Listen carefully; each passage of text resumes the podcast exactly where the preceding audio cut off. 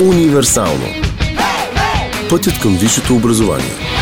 Здравейте и добре дошли във втория епизод на Универсално. Днес, както обещахме последния път, имаме среща с един много интересен и вдъхновяващ гост, литератор, бъдещ културовед и още всичко най-хубаво, който учи не къде да е другаде, а в града на любовта Париж и не в кой да е друг университет, а в самата Сорбона.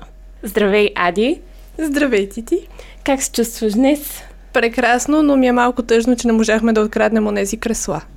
Ами да, за нещастие ще се примирим с тези столове за бар. Нищо, и те са приятни. Но да, обстановката е много приятна. Надяваме се да ви хареса този епизод. И аз така. Малко да го поразчупим.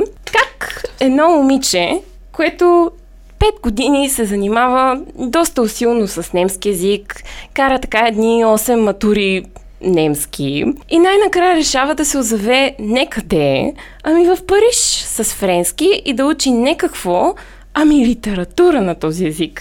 Така, всичко това е една много, много дълга и мъчителна история.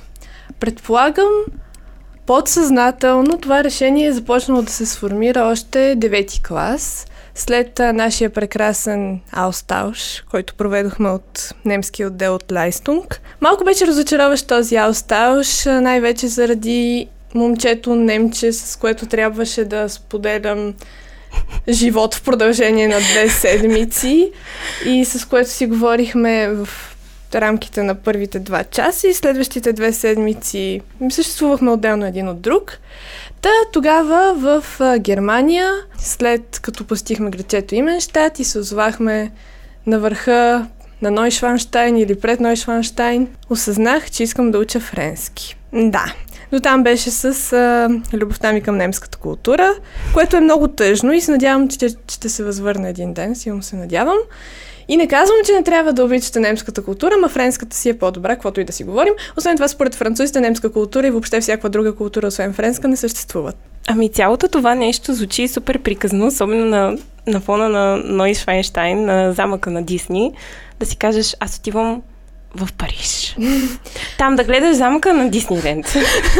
Ами още не съм стигнала до замъка на Дисниленд, както ти казах, за съжаление, но това е положението. А как успя да го научиш този френски? Защото, примерно, аз почнах да уча испански, обаче едно такова само през лятото, само за помесец, само така чат-пат и стигнах до едно доста мижово ниво, на което въобще не мога да се оправя, ако се загубя някъде и до там. Обаче да тръгна да чета Дон Кихот в оригинал ми е леко невъзможно на този етап. То за какво му на човек да чете Дон Кихот в оригинал? Аз не мисля, че има такава нужда. Обаче, Виктор Юго в оригинал? Добре, добре. Ами, то и аз първоначално започнах с летен курс. Всъщност, след 9-ти клас започнах в Френския институт. Хайде сега да направим реклама на Френския институт. Това видео не е спонсорирано. Може да бъде. В никакъв случай. Аз просто обичам да си рекламирам Френския институт, защото това е най-прекрасното място за учене на езици, на френски, защото друг не се предлага, но пък той и други езици в света не съществуват. Така че, ако желаете да научите френски, отивате във Френския институт, минавате през абсолютно всички прекрасни преподаватели, влюбвате се в медиатекарката или медиатекария по избор, както дойде. И да, всъщност във Френския институт в рамките на година и 10 месеца научих френски език на ниво C1. В година и 10 месеца го научих и си взех сертификата. Да, въобще не се хваля. Така. Май от флекс. Ами, всъщност, наистина, обстановката в Френския институт, както вече казах, страшно много предразполага и е голяма зарибявка, така че е трудно човек да се откаже. Особено при положение, че човек, понеже идва от немската, автоматично става най-добрия в групата и едно такова хубаво за самочувствието. И съм сигурна, че ако пробвате, ми няма да се откажете лесно и в рамките на 2 години ще научите френски. Да, само това ще ви кажа, ако сте въобще от зубърски гимназии. Много добре ви действа изучаването на чужди езици или посещаването на каквито и да било други курсове, защото там се чувствате звезда, там изгрявате, изпъквате, вече не сте просто човека на задния чин, който не иска да дига ръка в клас, вече сте звездата на класа, той знае всичко, най-добрия. Страхотно чувство, препоръчвам на шофьорските курсове, също се изпитвам, великолепно. Еми при мен не беше така на шофьорските, но във Френски институт стана, да. А защо литература? Защото, окей, френски, супер, нали, много готино да ходиш да си пътуваш, въобще Франция е много интересна дестинация и държава, говори се френския в голяма част от света, но защо като специалност точно литература и защо точно Сорбоната, при положение, че има толкова много френско говорящи европейски страни, как така, с какво те привлече Париж? Той има ли нужда да питам изобщо, но карай. Ами, Париж, освен че е града на любовта, е града, в който съществува Лувъра. И да, това обяснява доста неща като цяло. Добре, защо литература? Ами аз исках да следвам ветеринарна медицина до средата на 11-ти клас. После преживях една екзистенциална криза и след екзистенциалната криза си казах, че искам да следвам литература. Решението не е от най-логичните на света, така че не знам как да го обясня. Но пък предполагам, че винаги съм си имала влечение към литературата.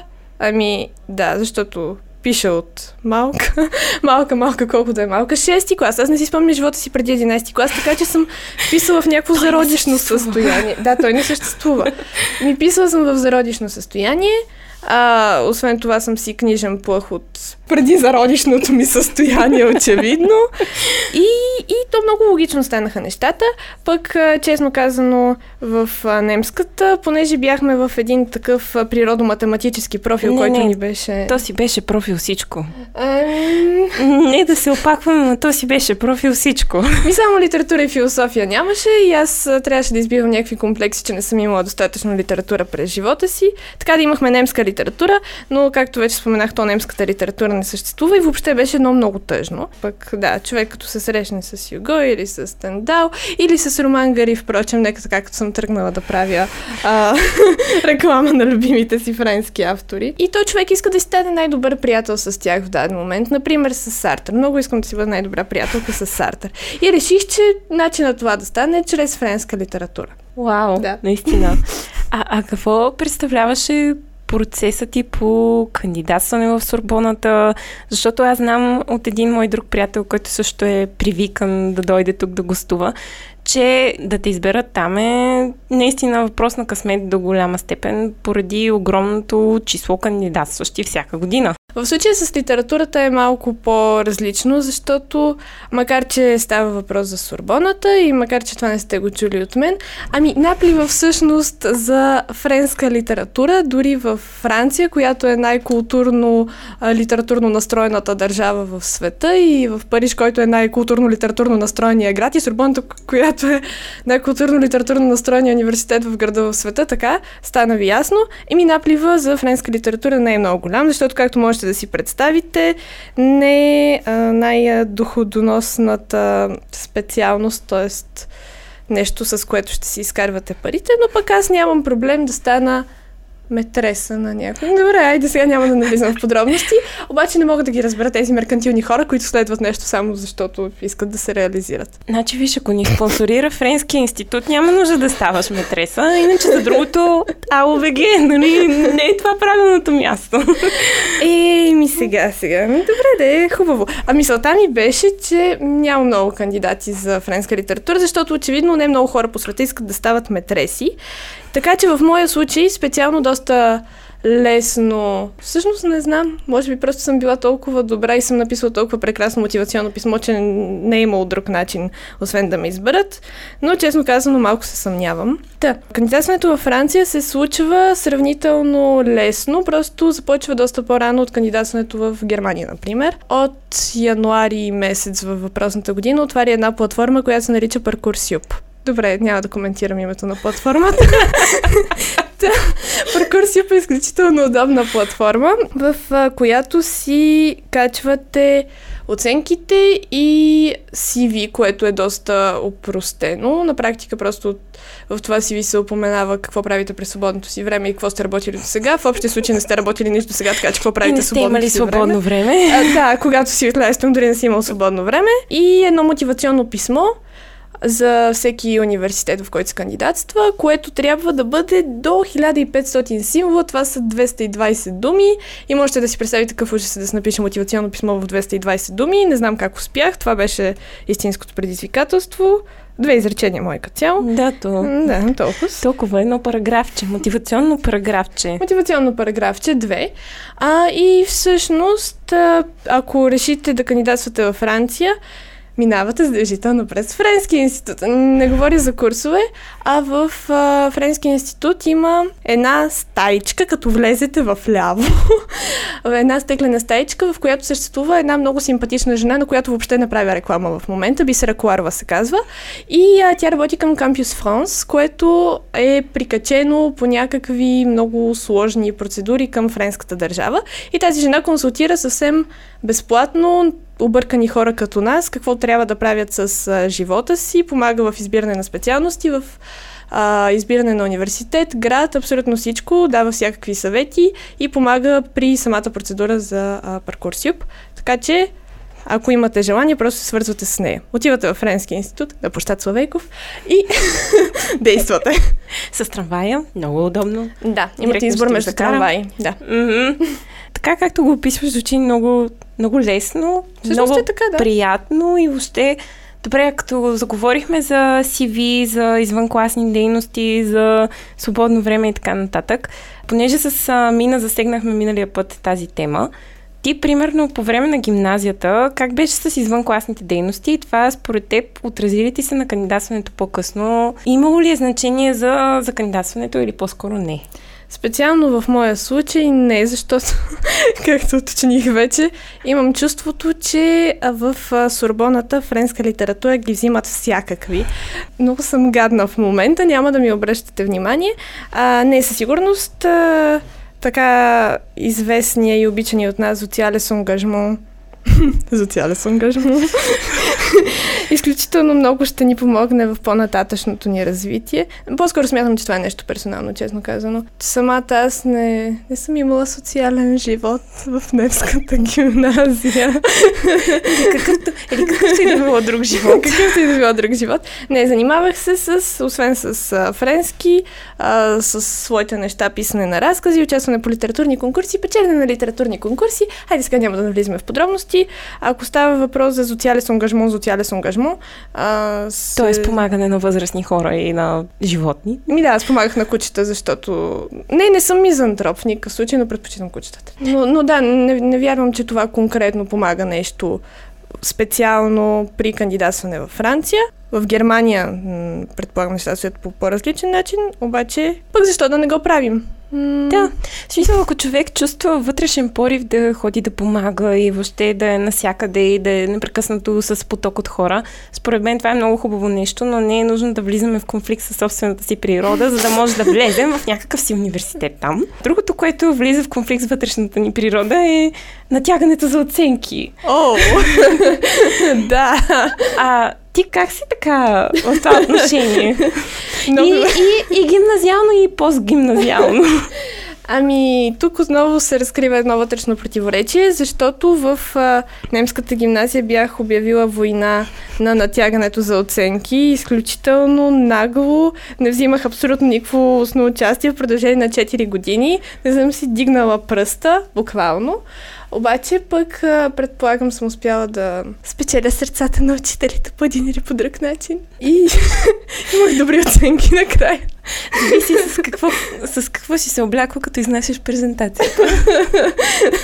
Не, в никакъв случай въобще не говоря за това. В университета обаче нещата стоят по друг начин.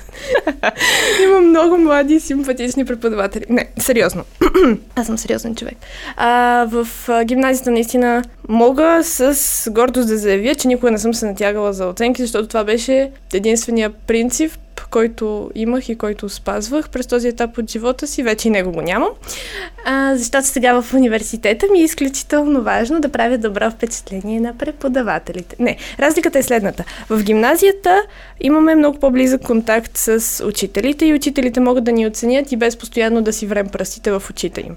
Докато в университета преподавателите наистина се сблъскват с твърде много хора, имаме твърде малко писмени изпитвания по време на семестър и когато пред теб застане най-сладкият човек на света, познавач по бекет, и този познавач по бекет няма да те забележи, ако не си завреш пръстите в очите му, то започваш да завираш пръстите в очите му. Да. Да. Средният ти успех в крайна сметка имаше ли някакво значение за, също за влизането или, както кажеш, взимат и от улицата вече ще ги вземат? Ами, наистина не знам. Ама понеже французите са по 20-обална система, значи ако си мислите, че немската система е зле с 15-те числа, които са по-слабо. За непросветените от вас. Извинете. В немската система оценяването от 1 до 15, като 1 е много зле, 15 е супер натегач. 15, дори да си най-добрия натегач на света, не е съвсем възможно да се натегнеш до 15. Да, понякога не стига. Така че във Франция е от 1 до 20, като за да минеш ти трябва 10. Точно така. Благодаря ти. Да. Запозната съм с френското образование повече, отколкото с немското. Не е лошо пък. Френското образование, предполагам, съществува много повече от немското, защото Франция съществува повече от Германия. Да. Еми, тук имаме малко така политически изкривявания. Не, в никакъв случай. Политико-исторически изкривявания. Те са по-скоро екзистенциални изказвания, защото не знам какво е политика. Но като заговорихме така за хубави неща и за политика и съществуване, да. Няма как да не заговорим за живота в Париж. Излизаме от Сорбоната и се гмуркаме из миризливите френски улици и прекрасното, отново миризливо френско метро. Няма такова нещо, това тук е пропаганда, не слушайте, нищо не сте чули. Значи аз съм била в Париж преди 10 години и тогава беше миризливо. Мога да си представя сега какво е станало. Аз обоняние нямам, това доста помага като цяло. Добре, има хора, на които изключително много им пречи метрото. Аз да си кажа, може би още от сега, с парижани не общувам, защото парижани през живота си в Париж не съм срещала. Като цяло провинциалисти, френски провинциалисти има навсякъде около мен. Също така да спомена, чужденци в моята специалност няма на практика. Да, защото френска литература никой друг, освен французи, не би могъл да си го причини. Кой ненормалник? Ма какви са тия хора? Наистина не мога да ги разбера. На провинциалистите, френските, изключително много им пречи метрото и всеки ден единственото нещо, за което си говорим, е колко ужасно е било днес сутринта в метрото и колко ужасно ще бъде след обед отново в метрото. Малко е бутаница, малко може да те смачкат, ама само в часовете пик. И искам да ви кажа, че френската държава въобще не е виновна за това, защото метрата са през 2 минути по дяволите, обаче просто има твърде много хора в Париж. И за жалост така се получава, но пък по този начин се чувстваме много близки телесно с хората. Париж е голям град и в големите градове човек се чувства изолиран и сам. И в метрото се сближава с хората, така че аз не виждам какъв е проблема. Иначе Париж не би го определила като мръсен град, честно казано. Сега има си своите места, предполагам. Аз не живея там и не стъпвам там. Ти си доволна. Аз съм си доволна. Колко му е? Сега колкото и да има някакви мръсни предградия, като Сен-Дени, предполагам, то човек като се разходи в Латинския квартал и някак си не може да мисли за мръсотията по малките улички. Наистина, при положение, че получаваме Пантеона и любимия ми площад пред Пантеона и Лувъра и Латинския квартал. Има една много сладка уличка, там една много стръмничка надолу и отстрани има един музей на езиците. И всичко е много прекрасно и аз не виждам какъв е проблем. Извинете, страшно субективна съм, обаче наистина не смятам, че можем да говорим за мръсен град. Стараят се хората. Има плохове, между другото. Ма плохове има навсякъде, смисъл и при Перлуската река съм виждала, така че... Може би да, ама те са много сладички също, едни такива манички, човек се сеща за рататуй. И става много френска обстановка и то е хубаво. Като заговорихме за метрото, аз знам, че вие така имахте доста интересна първа година в сравнение с всички други от нас. Ако мислите, че на вас ви е зле в момента, изчакайте само да разберете какво се случва в Париж. Значи може така случайно да сте чули, че имаше едни стачки, така декември месец до към януари, в които главно транспортните служби протестираха, защото метрата в Париж стават безпилотни, много хора остават без работа и всички се дигат на стачка. И въпреки, че това е транспортна стачка, университетите казват, ние ще сме съпричастни и няма да работим също. Да, така се получи. Те и да искаха, нямаше много как да работят, защото много хора не могат да се доредят да живеят в Париж, защото Париж се къса по шевовете от жилищна гледна точка и много хора живеят в предградията. А като няма метро и като няма ероерове, никакъв шанс да се стигне до Париж. Понякога става въпрос за 20 км разстояние от предградието до университета и това разстояние не може да се извърви пеша. Аз обаче бях на 8 км от университета и го вървях пеша, когато трябваше. Значи отчаяните ситуации изискват отчаяни мерки, но то да беше само метрото, ми след това дойде и COVID. Много беше забавно. Ако наистина мислите, че ви е зле, представете си тези хора как трябва да се взимат изпитите. Ами при нас се получи изключително приятно и ръководството ни влезе в положението. Освен това на ръководството не му се работи както винаги. Ако смятате, че българската бюрокрация е зле, не сте чували за френска, не знаете какво е френската. Значи, в началото на годината, септември месец, кандидатствах за помощ за жилището. Франция е много социална държава и ни дават пари за всичко. Така че като отидете там, първата ви работа е да си кандидатствате за помощ за жилището, която е около 200 евро за жилищата в Париж. Кандидатствах септември месец, изпратих всички документи на време по възможно най-бързи начин, получих я април. Не, виж сега, това е добре, защото същия мой приятел прави изпити януари месец и му казаха резултатите май. Така че случват се такива неща, просто на францетата не им се работи. Да, те са духовно настроени хора и не обичат да работят. Та за това всъщност ръководството беше много добро към нас и ни каза, то при това положение, какво ще занимаваме с изпити, така че нямахме изпити нито първи семестър, нито втори семестър. Моя университет. В другите университети не е било така. Да, и нейната специалност конкретно, защото при тях просто е възможно да завършиш семестъра без изпит реално. При нас по-голямата част от оценяването се случва чрез контрол континю, т.е. през семестъра по абсолютно всяка дисциплина си имаме малки изпитвания. Да, текущи. Да. Така че на практика крайните изпити не бяха чак толкова необходими, а освен това големите ни сесии се състоят от два изпита в сесия. Всъщност във Франция това няма как да отсъства човек по време на семестъра или да не се явява на изпити по време на семестъра. И като цяло, ако отсъстваш 3 пъти на упражнение, до тук беше, приключваш. Да. Трудното във френската образователна система е наистина да учиш по-мъничко, но постоянно. Постоянно да си в течение с случващото се. Сесиите въобще не са проблематични, ако си работил съвестно през семестъра. Защото на практика сесии няма. 2 изпита. Да. Да, това пак е в твоята специалност, така че който не му се занимава с 8 изпита в 2 седмици, препоръчвам литература в Сорбоната. Точно така. Но, друго нещо, което е така изключително скандално, са цените на жилищата в Париж, защото някой като се оплаче, ох, боже, общежитието ми е 400 евро наема, как ще живея, сега трябва да ги плащам на празно. Отново може да се чувствате много добре, че си плащате 150 евро в германското село. Или студентски. Аз плащам 730 евро без тока, тока ми е 100 евро на месец.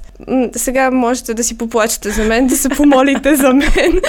Това е положението в Париж.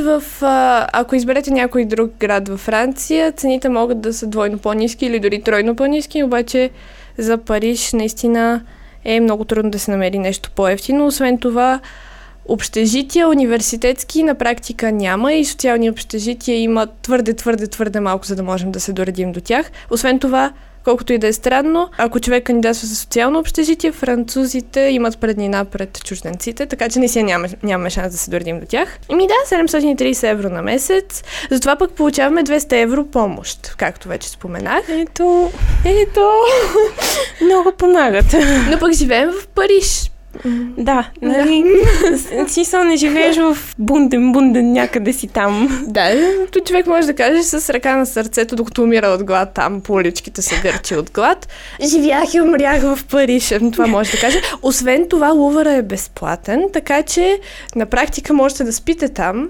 Добре да спите, не. Между другото има и подземни галерии, където смятам, че ако се настаните да спите, никой няма да ви забележи. И да, малко като Dan Brown така ми звучи, малко шикара на Леонардо.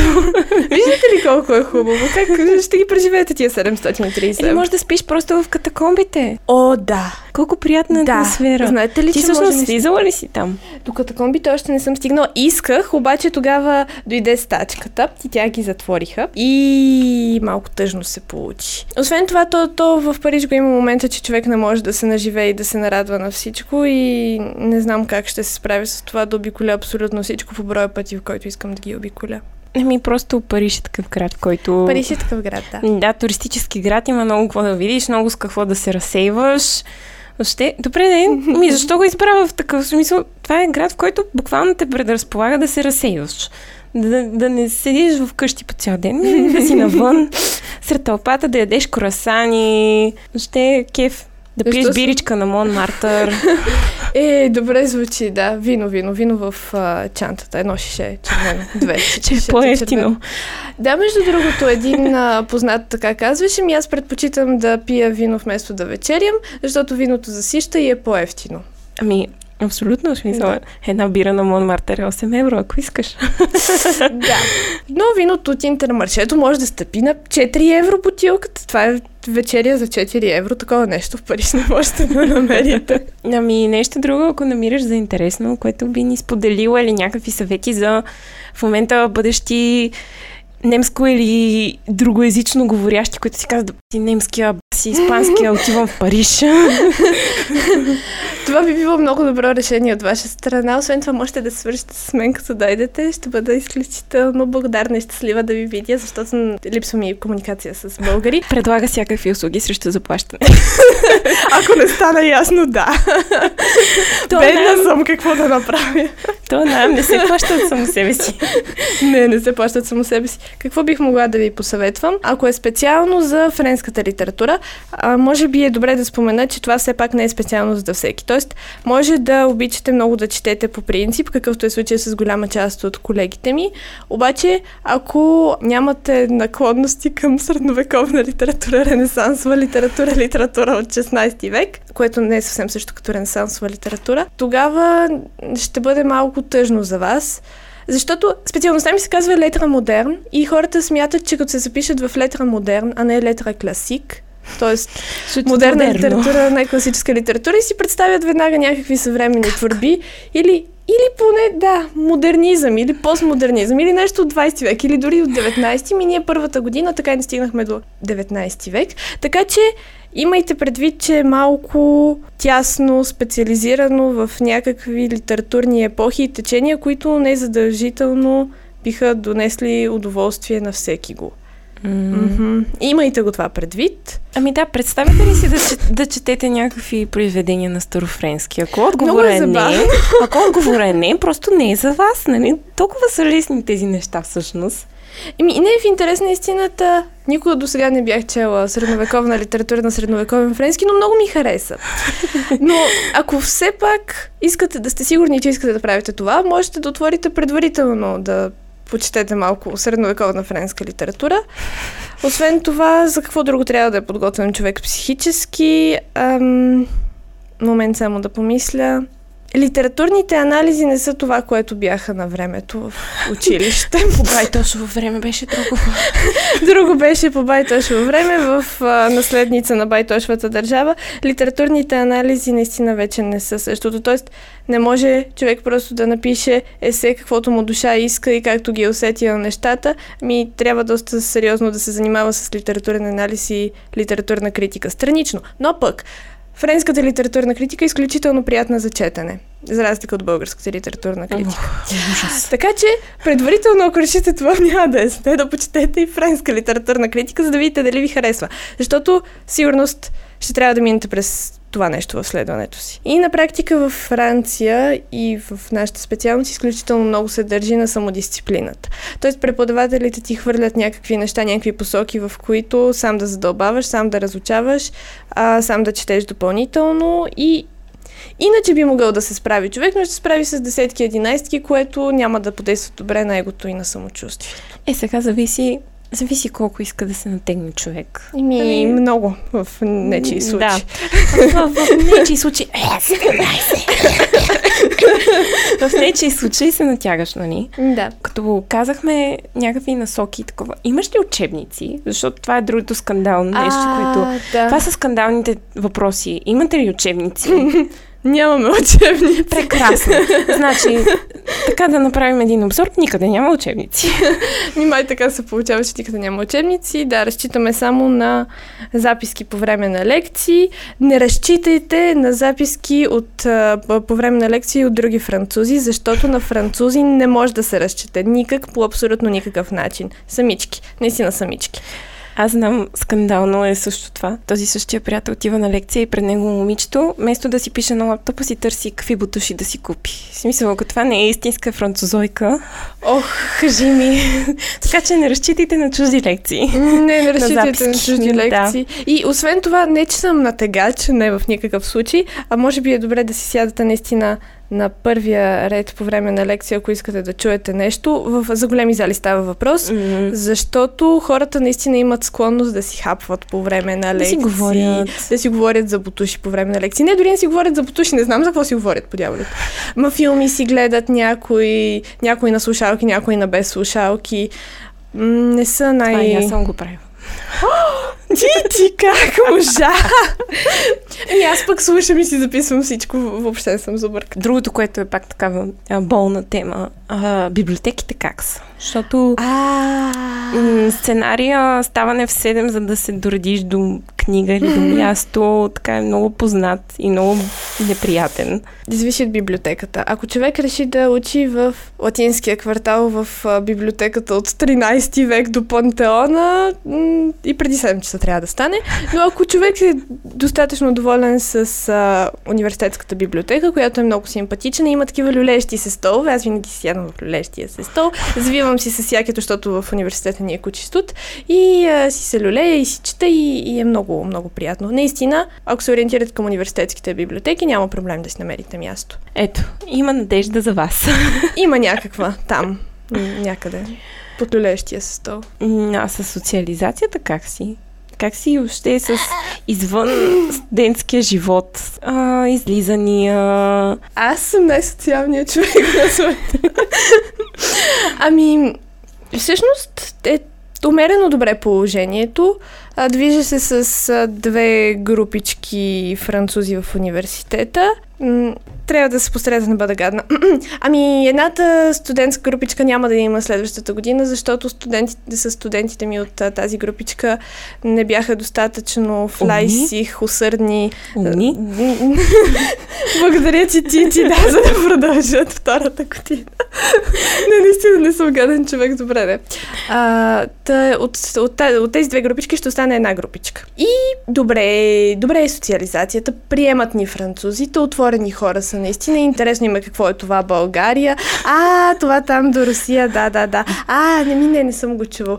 Наистина ли съществува такова нещо? И им е много забавно. Освен това се оказва, че голям шок сме, много различен менталитет от тях, така че ни гледат като... музейен експонат. Маймунки от цирка, бих казала по-скоро, обаче в положителния смисъл на думата. Сега имаме самочувствието. Така е, да. Оценяват присъствието ни, бих казала.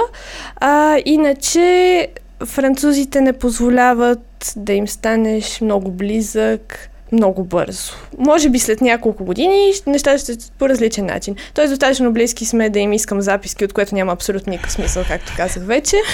Достатъчно близки сме да ядем заедно или да ходим в Лувър заедно или да ходим на кино заедно, но да им ревете за екзистенциалните си кризи не става, защото те самите такива екзистенциални кризи очевидно не са имали, не знаят какво е това. Затова пък имаш приятели от гимназията. Ако си достатъчно късметлив. Именно. Да. В Париж нямам приятели от гимназията, защото бях в немската. Но по принцип имам приятели от гимназията, които са много добри. Имаш приятели. Да. Навещават. Каква дума извадих тогава? Навестяват. В Париж... мен, защото съм много ценен човек и стойностен и всичко това, и въобще не е Париж и въобще не е Лувъра. Между другото, да, ако решите да живеете в Париж, ще имате много приятели, които ще идват да спят безплатно при вас. Много ги обичаме. Много. Да. И е много хубаво човек да се ориентира към приятели от Източна Европа. Молдовка в моя случай. Да, това с приятелите от Източна Европа абсолютно потвърждавам. В смисъл в университета аз бях в кръг от балканска китка. Буквално Хърватия, Сърбия, Босна, Румъния, още всички други, но не и австрийци. Малко сега се получава, да. Ами, с кого пък ще отидеш иначе да спретнеш един кючек в босненско-хърватския клуб? Няма с кого, така е. С французин трудно ще се получи, така че това е наистина полезен съвет. Макар че в моята специалност, както споменах, чужденци почти няма, така че... Един последен въпрос, така да съберем темата накратко. Продължаваш с пълна пара с литературата, нали? Определено.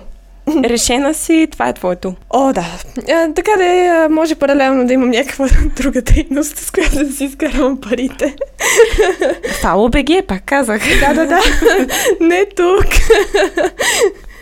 Определено, да. Аз съм много щастлива. Това споменах ли го? Много съм щастлива. Браво. Благодаря.